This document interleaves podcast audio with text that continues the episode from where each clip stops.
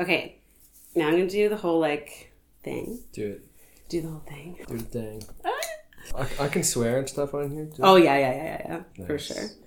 Fuck yeah. Fuck yeah! Fucking right. Today we get it on on Body and Wine podcast. Well, mostly we just drink a scandalous amount of arak and talk about saucy things like evangelism and Zionism, the doctrine of hell, and the religion of loving other people. Intrigued? Let's listen in on what Tyler's got to say on modern prophecy and righteous anger. Ah, hell yeah. Please, we're so hungry. We're hungry for more.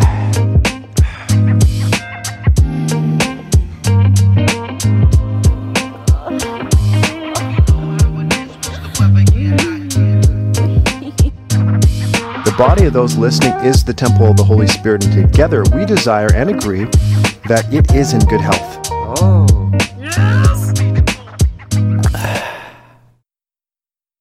Hello and welcome to Body and Wine Conversations on Sex and Spirituality. I'm Charlie Gray and I'm sitting here with Tyler. Hi, Charlie. hey. We're in Ramallah and we are drinking arak because it's delicious uh-huh. and it's cheap.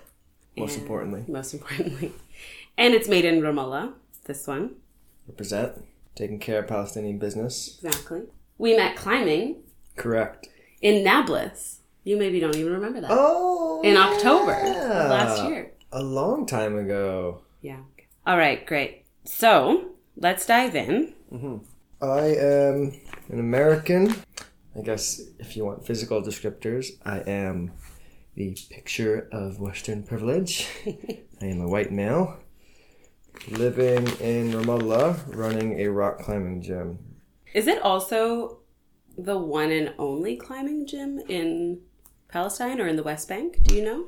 So there was another one that just opened up recently in Bethlehem, but it's very haphazard and small, and like they don't really open consistently. Hmm.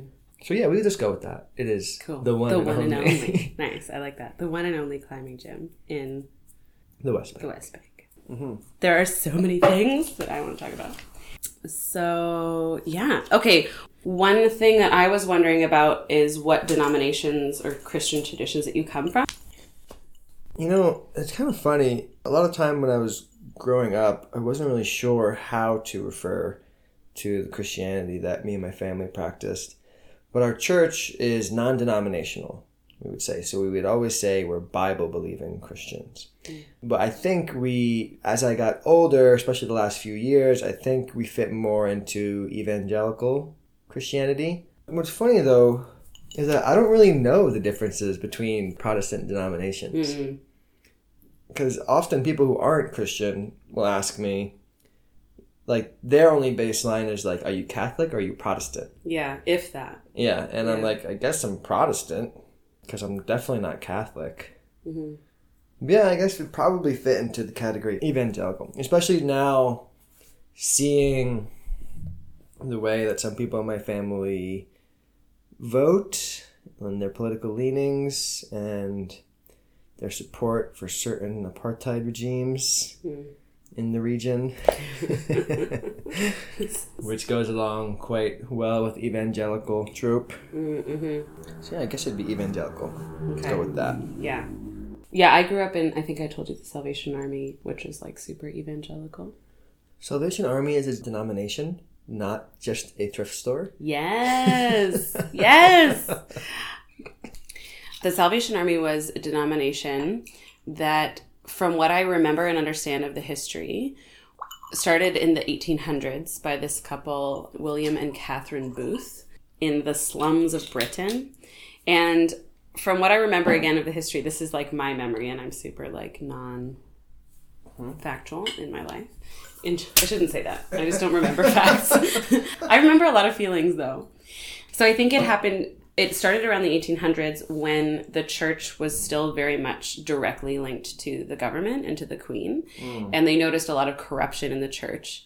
And it was also the time where alcoholism was huge in the slums. So they started home churches basically, like um, where they kind of, it was this taking back of the church into the power of the people and having it home based, community oriented, social oriented. I can dig it. Yeah, and that's how these traditions of the community kitchens, soup kitchens, um, shelters kind of came from. Was this literal culture built into the denomination of taking care of everyone as equals, um, people who are in prison, were in prison, are low income, and the the non drinking thing um, was out of solidarity for people who are trying to quit drinking, which at least as represented in my family, which my family is my extended family was predominantly Salvation Army, and some cousins have like branched off at this point, but basically like that's my family culture, and have like a lot of leadership uh, within the church.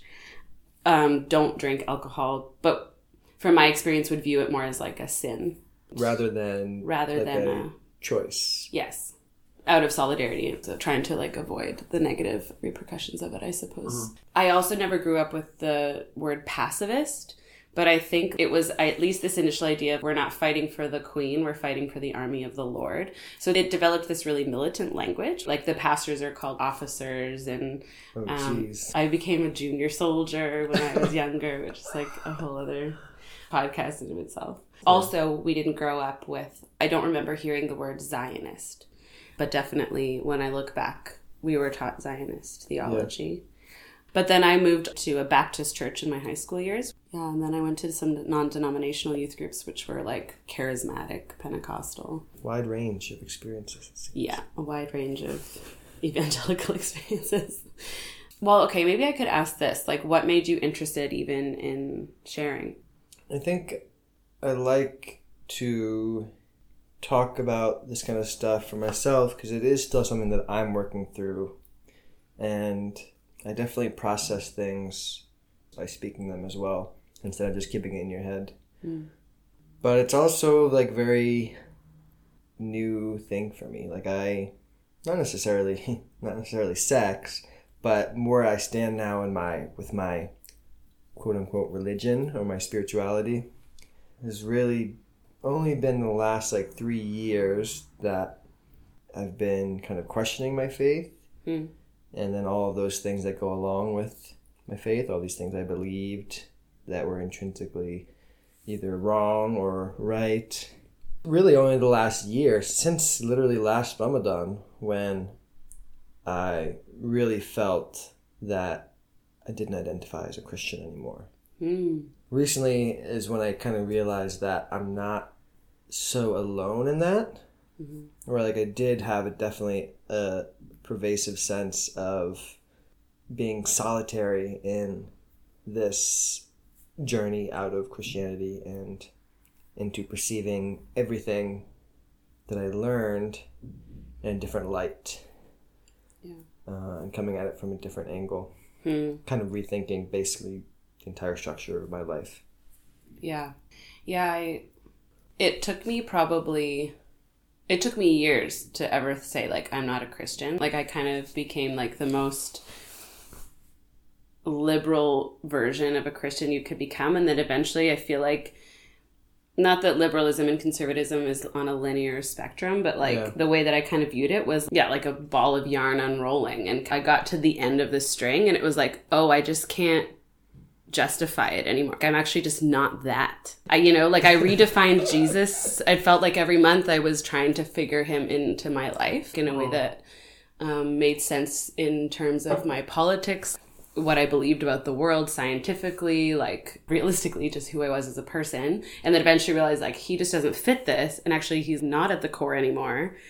And that's totally okay. I actually felt super free realizing I wasn't a Christian, but almost my entire life has been informed in some way by this belief system. So Right. it's going to shake me up a bit Right. there's going to be some periods of gaps of knowledge or even things like how to process death how to process relationships how to process value of work how to process my where do i get my ethics from Yeah.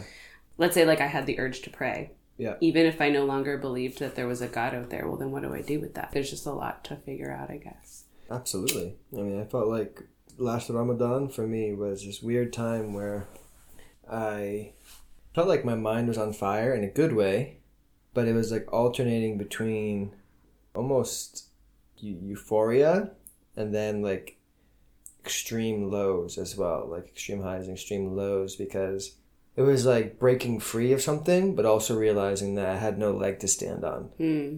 As in, like, my foundations were kind of torn out from under me. So, that process of kind of building a new foundation, or new foundations, plural, in different areas of my life that were basically governed, like you said, by my upbringing, my religious upbringing, Yeah. it was very freeing and very, yeah, scary and lonely at the same time. Hmm. But it came out good. came out on the on the high. Nice. But there's always, of course, yeah, still lots of ups and downs. Yeah. Why Ramadan? Like, was there something particular happening at that time? Were you fasting, or was it the energy, or was it just that time of like happened to be at that time of your life? So one, like our climbing business does really bad during Ramadan, so I make very little money. So I was eating like a bare bones diet. Mm-hmm. Uh, I'd have like literally every day two eggs for breakfast, a piece of bread, and then I would have like some hummus and labna with bread for for lunch, and then I would make myself mujadra in the evening, which is just rice, lentils, and caramelized onions. So like I was like, I was lean. I was on like Yeah, a different form of fasting. Um, it was good. Like I'm not gonna say that I was like malnourished or like or uh, like Simple. lacking anything. I did completely fine, but that combined with it was actually a book I was reading that like really kind of broke me through and radicalized me a little bit.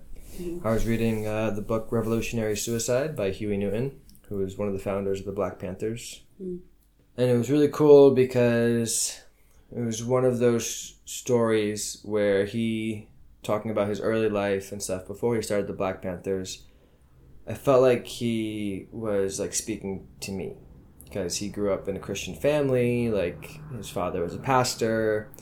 Uh, you know, his siblings were into it. His extended family was into it. And he just laid bare a lot of things about Christianity that I'd always kind of had problems with, but I'd never really formulated the, the idea or the thought or the conflict in my head. I just kind of had this weird nagging, like, mm, I'm not comfortable with that. So to like have someone take those things that I had always kind of been uncomfortable with and just like lay them out on paper and then break them down. And not only that, but also kind of seeing a lot of the hypocrisy in Christianity, especially from from the perspective of person of color, like who experienced a lot of the racism, horrible shit that went on in like the civil rights era and stuff that still goes on now, of course. Yeah.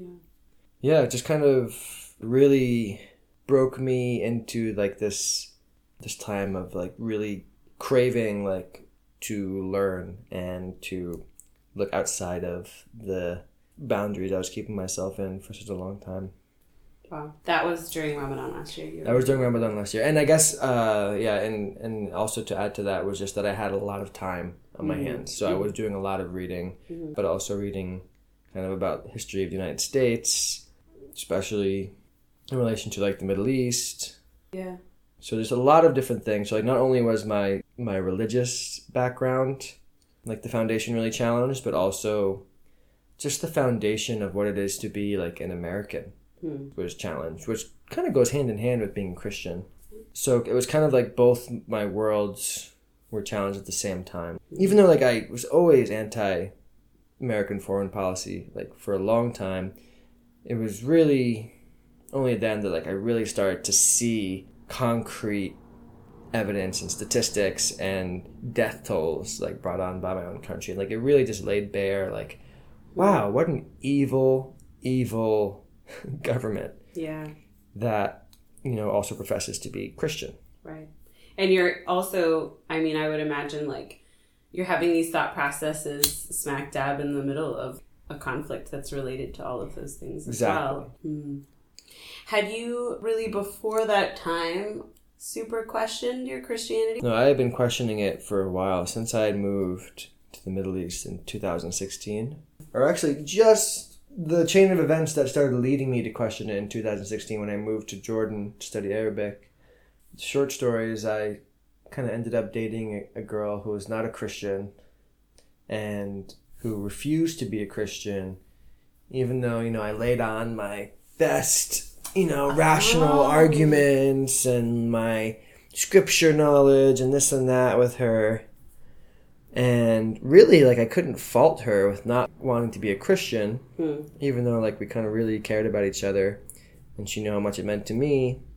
Because with her story, it really shook me because she was really abused by Christians in her life. Mm. And like especially like her her stepfather who was like a devout Christian who also was super abusive to her and her her mother mm.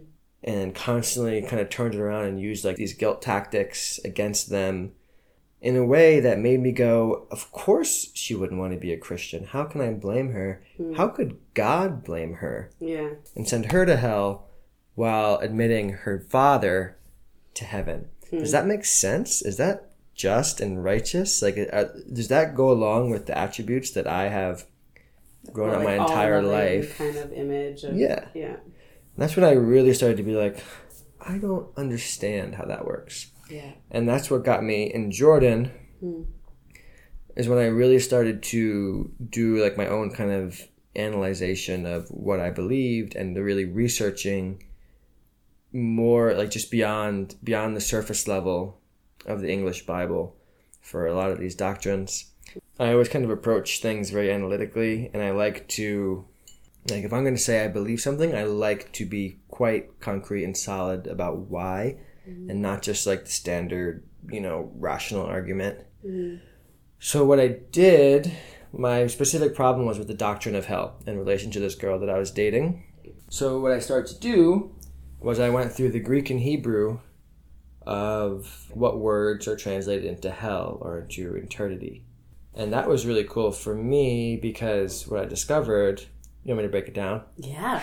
Break it down now. So when I discovered there's four words, Greek and Hebrew, that are all translated to the one English word hell in our English translations now.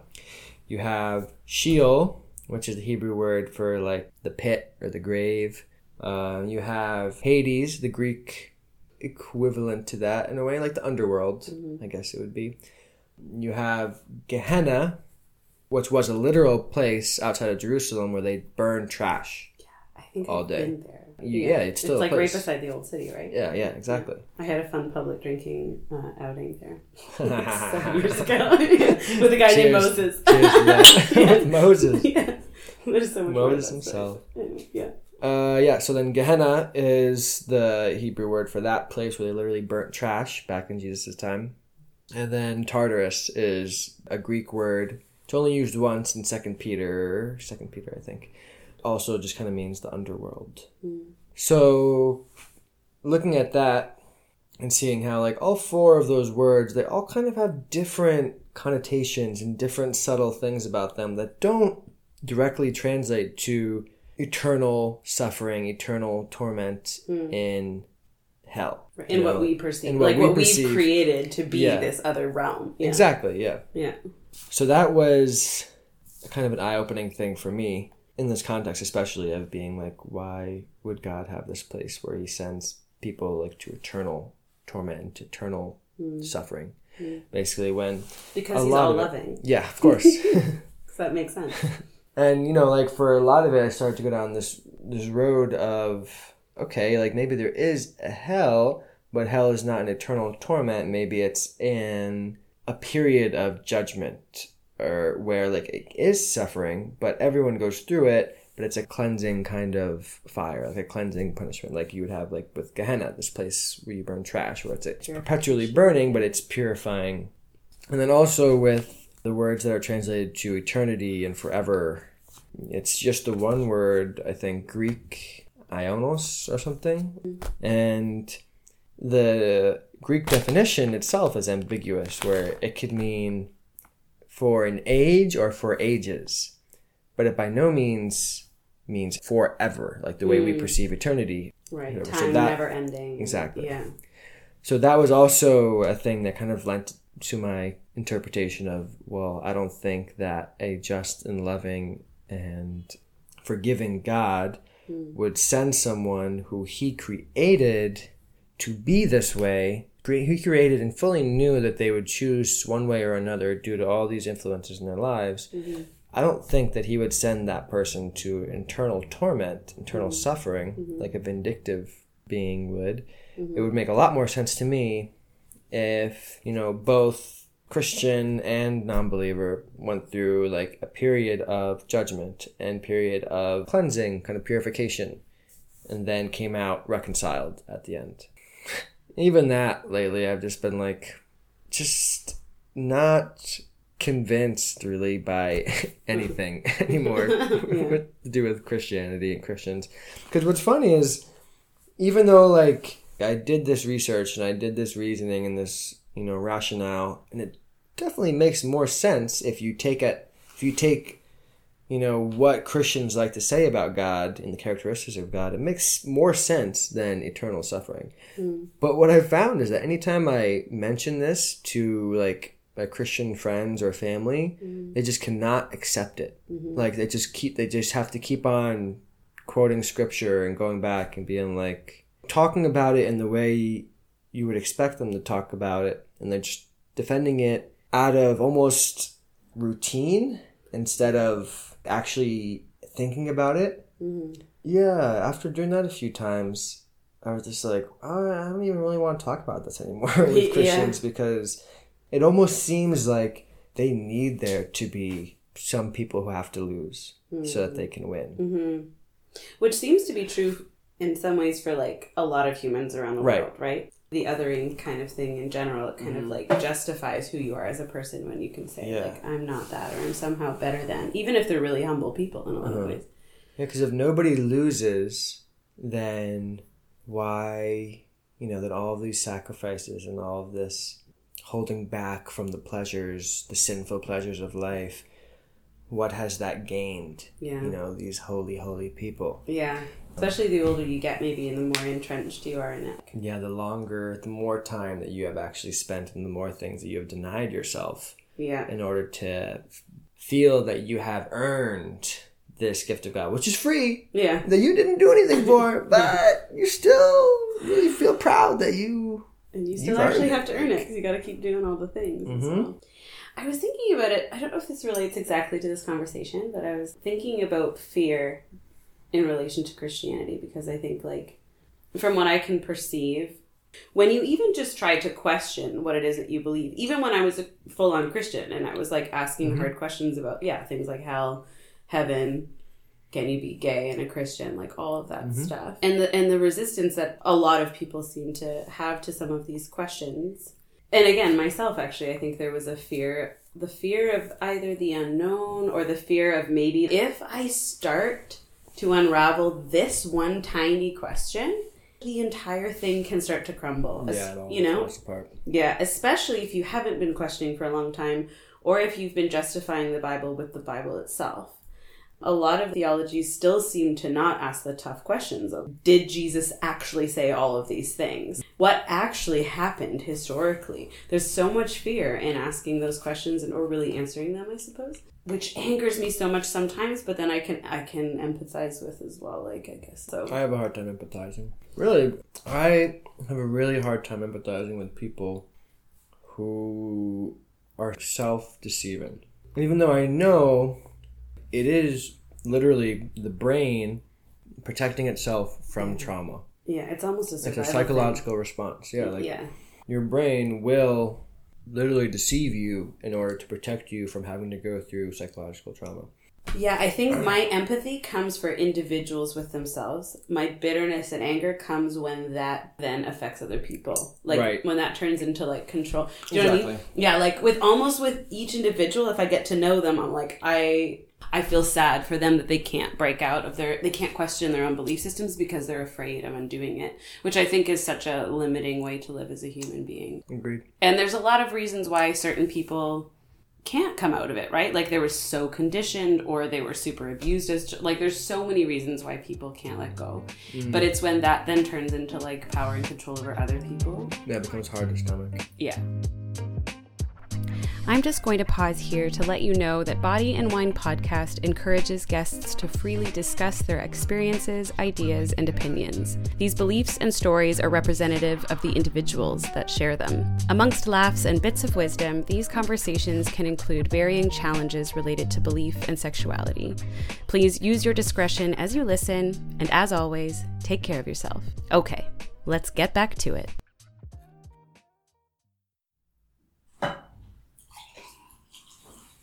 Hmm. I don't know how many years it's been since I said I wasn't a Christian. Maybe three or four. Maybe more than that.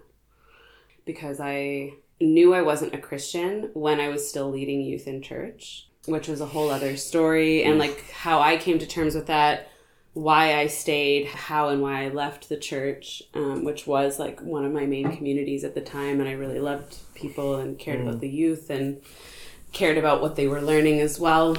But then I got a job at an organization that is Christian. Initially doing work I really believed in, and it was like a job opportunity thing and a whole bunch of stuff, but essentially, like, yeah, signed on literally to a contract, like saying I'm Christian. Hmm. Turns out a lot of people did that. I feel like across the board, when you try to like control people, they're just gonna like lie and you're not gonna actually know what you're dealing with. like, this is Yep. That's completely true. Yes. Israel's borders, I think, are case in point. Mm-hmm. But I basically felt like, even though it turned into like most people in my life close to me knew I wasn't a Christian, in my work life, I still had to live in this facade of being a Christian in order to keep my job, let alone like not being queer in any way. Mm-hmm. It wasn't until I quit that job Yeah. that I was able to actually be not Christian, like in every way, and not be living in fear. Fully. Yeah. Yeah. And that at that point I also felt like I needed to leave the country. I mean, I had wanted to live full time in the Middle East for a long time. Like I'd been here many times mm. for my work and stuff.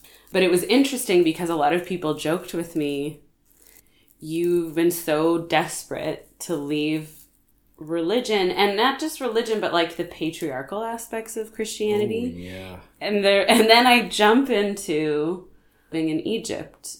And so, you know, just like jumping out of the pan and into the fire, where I'm upset at a work policy that says you can't be gay and work for the organization, and I go to a country where you could be imprisoned or put to death for it.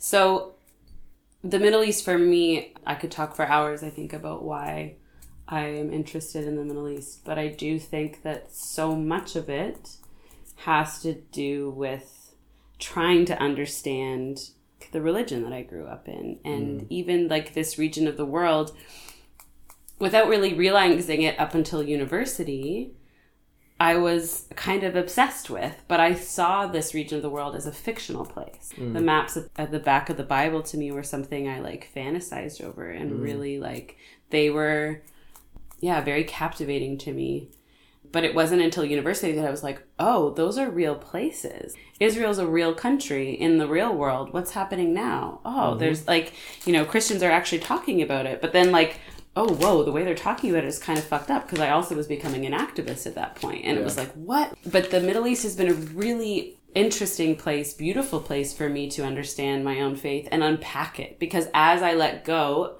at a geographical distance of my own stuff, Yeah. Mm. but I'm face to face with the place that birthed, you know, the Abrahamic religions. Yeah. And have these constant conversations with people, whether the people coming out of Islam, coming out of Christianity, coming out of Judaism. It's been an interesting place to kind of process it. Well, I think also, especially because of what's going on here now, you can see the extremes of all three of these Abrahamic religions coming together, where you can see that they're all fucking up, you know, or at least some some part of them is fucking up. Hmm. But usually, it's the most fundamental parts of them. And you know what? It's interesting because we always kind of put fundamentalists like in the margins, but like, what is the definition of fundamental? Hmm. It means like you're like going back to the basics, hmm. like the fundamentals of something. So isn't it funny that like how the fundamental fundamentalists of these three religions are the ones that we like scoff at and be like they don't know what they're doing, like they're crazy, they're so misled. But for a lot of them, like they're following the basic tenets of these ancient patriarchal religions that like if you think about let me pick on Judaism for a little bit. But this also applies to Islam and actually totally to Christianity. You think about these rules you have considering homosexuality and marriage and uh, and women. Think about let's take for example the nation of Israel, of ancient Israel. You had this small nation surrounded by enemies in this very fertile and very strategic spot of the world, the hub of trade between the east and the west. You know, so if you can control this part of the world in ancient times, you are fucking set up. You are mm-hmm. good to go.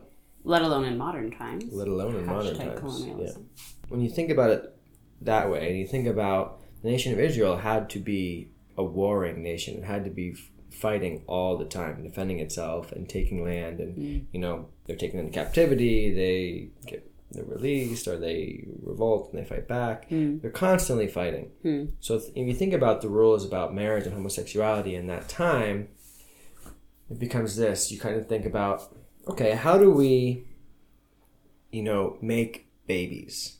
You need to have men marrying women, mm-hmm. and you need to have men not marrying men, mm-hmm. and women not marrying women because mm-hmm. that doesn't make babies. That doesn't make soldiers that go on the front lines. And then you also have this idea, which, like, still I feel like nobody can really have a good explanation for it. Why men can have multiple wives, but w- women can't have multiple husbands.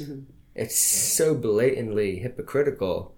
Yet, like, we just accept that. Like, the founding fathers of these religions could easily have, like, 700 concubines, like Solomon, uh huh, and multiple wives because it fucking makes babies and you make soldiers. And, like, that's that was the whole like an issue back then when like you needed if you wanted to assert yourself as a nation especially a small one you needed to have people to fight your wars for you i don't know like there's so many little things like little ancient cultural things like that that i've just like Like always quoting the Sodom and Gomorrah. yeah always. Like I right? Mm-hmm. always hear that one reference. And you're like, okay, come on. Are we still quoting that one verse yeah for modern it's- times? it's ridiculous Yeah. hearing about that specifically really kind of made so much sense to me because it goes the same way for like Islam. You know, like early Islam was about it was like defending itself from the rest of the world basically mm. because you know most of the Middle East and, and Saudi Arabia at that time or what is now called Saudi Arabia, but at that time mm. when you know Allah revealed Islam to Muhammad hmm. everyone was against him. He got kicked out of what was it, Medina? Hmm. It's where he got I think rejected by the pagans who ruled the city, and then like he had to like gather like a small amount of followers and build, build, build, build, build until he could finally fight back against the pagans and take over. But like Muslims were warring for a long time, so like the same kind of idea applies to them. Like homosexuality, not beneficial. Hmm. Therefore, it's haram. It's mm-hmm. God does not allow it. And you can think back to, I guess early Christianity wasn't very warlike, but as soon as you get to like 1000, or even I'm sure earlier than that, but like what really stands out to me are like the Crusades. Yeah. Christianity wasn't warlike until it was made warlike by like what Constantine, and it was literally turned into like a Yeah, national thing, and that motivated war. Yeah, like exactly. Until it was institutionalized. Yeah, and even I mean, you can look at in Canada now. There's some interesting work being done, and has been being done for a while now, uh, looking at the doctrine of discovery, which was like a document that basically was it back in the 15 or 1600s, but it basically was like a full on document that justified religiously church and government full on colonization of Yeah. you know North and South America in the name of God. Reaching the unreached. Yeah, yeah, it was it was so much stuff. I mean, a lot of bullshit that we can look at now. I mean, I don't know what I would be like then. So, mm-hmm. but when again, when you look at like, it's interesting. Yeah, you bring up like fundamentalism and extremism. Yeah, I think a lot of where I'm at now is kind of saying like, okay, sure, everything is a balance. But when you look at some of these extremists, you look at some of these fundamentalists. For people who are still believing in the same religions as them, but saying, ah, I don't want to be that extreme. But then it's like, but then why do you want to even be a part of the same belief system? What's wrong with letting it go? As relevant as that book is to world history, which it is. I mean, you know, the Quran, Torah, and the Christian Bible, for sure, in all their many forms now, are still relevant to like mm. how the world is going to unfold, humanly speaking, and actually environmentally speaking as well. Why does it have to be the central book? Yeah, you're completely right. When I was super liberal Christian, it was to say, okay, well, Jesus is still at the center, and that's what brings everyone together. Even when it was all religions are right, or all religions are seeking truth, all people are have truth in them, whatever. It's like, but then still, why do we need to obsess over Jesus? Like, if I got to the point where I could undo the Bible enough to kind of say it's like a historical text, it's filled with stories and poems, a little bit of history. Why is Jesus more important than like, or Huey like, Newton. yeah. Why is Jesus more important than him? I think there's wisdom in almost every human being, minus maybe Trump and Sisi. and that was freedom to me, was realizing that wisdom, truth, love is right in front of me in this physical world. Yeah, I totally agree. I mean, and when you think about the biblical prophets, they were always scorned and rejected or even fucking killed, Mm. you know? So, like, it's funny you bring up Huey Newton because that was the same thing that happened to him. He was someone really advocating for civil rights for for black people, equality. All of this stuff that like we can look back now and be like, yeah, like everything he was advocating for was completely justified, even though we still don't even offer all that today Yeah. as, a, as a country. But like he's totally a prophet.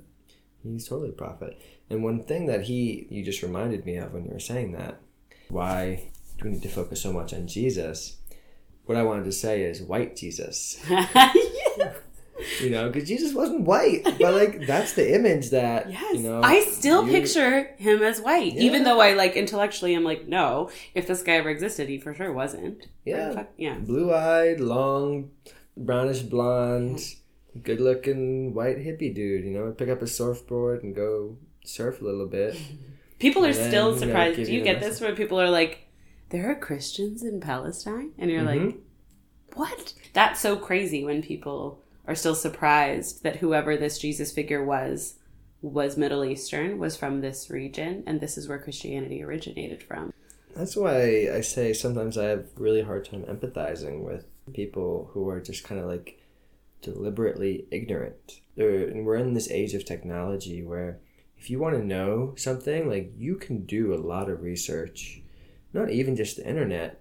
Go to the fucking library and pick Yeah. up some books. If you want to know If you want to like be sure of what you believe in, yeah. like you can really back you can try and go back yourself up there's so many sources out there for you to find out things about what you believe Yeah. but nobody fucking does it. And this is where i start to have i start to lose empathy for people because they just regurgitate shit that they hear on tv or from you know popular figures or these fucking news articles. Hmm. And it seems so dumb to me. Like I can't handle it, and I, I definitely acknowledge that it is a it is a problem that I have that I need to work on.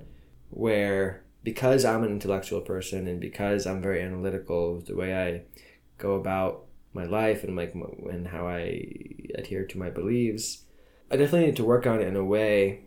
But at the same time, I just can't stand that mm-hmm. kind of ignorance. Mm-hmm. And when you when you were speaking of how like people don't know that there's Christians like Palestinian Christians here who are persecuted as well by the state of Israel, that is literally the guy that married my grandmother like a couple of years ago. Hmm. Uh, because my grandpa died when I was like five or six, hmm. and my grandmother just remarried a few years ago.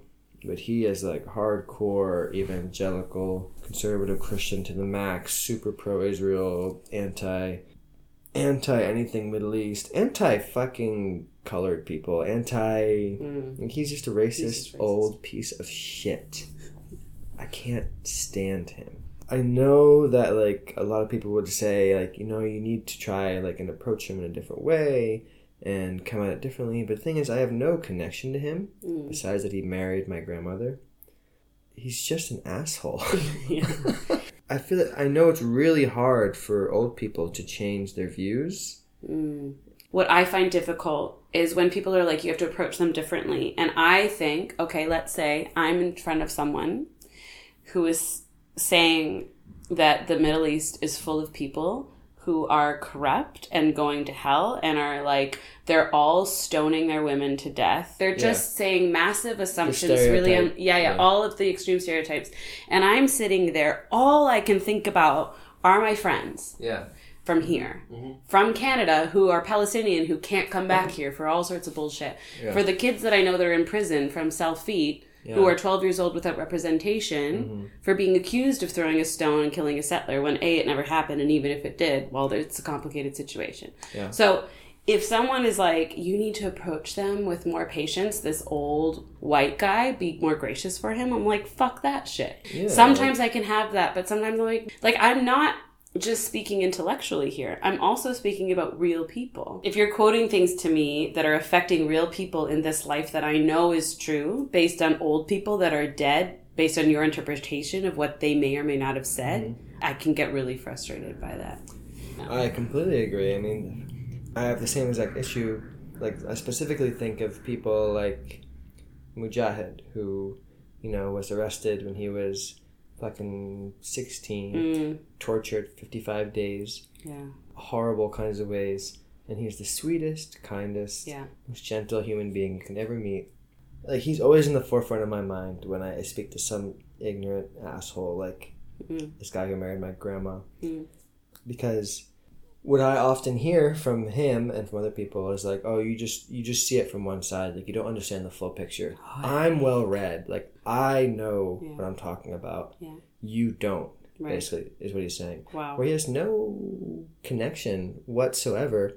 This place doesn't even know the demographics of this place. He doesn't know the geography. He literally doesn't know anything Mm. about this place, Mm. but he thinks for some reason that he his ideology is superior. Yeah. And you can be well read, but there's a lot of things out there that are really poorly written. You can be well read, but if you're reading bullshit all day, If you're listening to Fox News all the time, hmm so like that's where I feel like I get a little.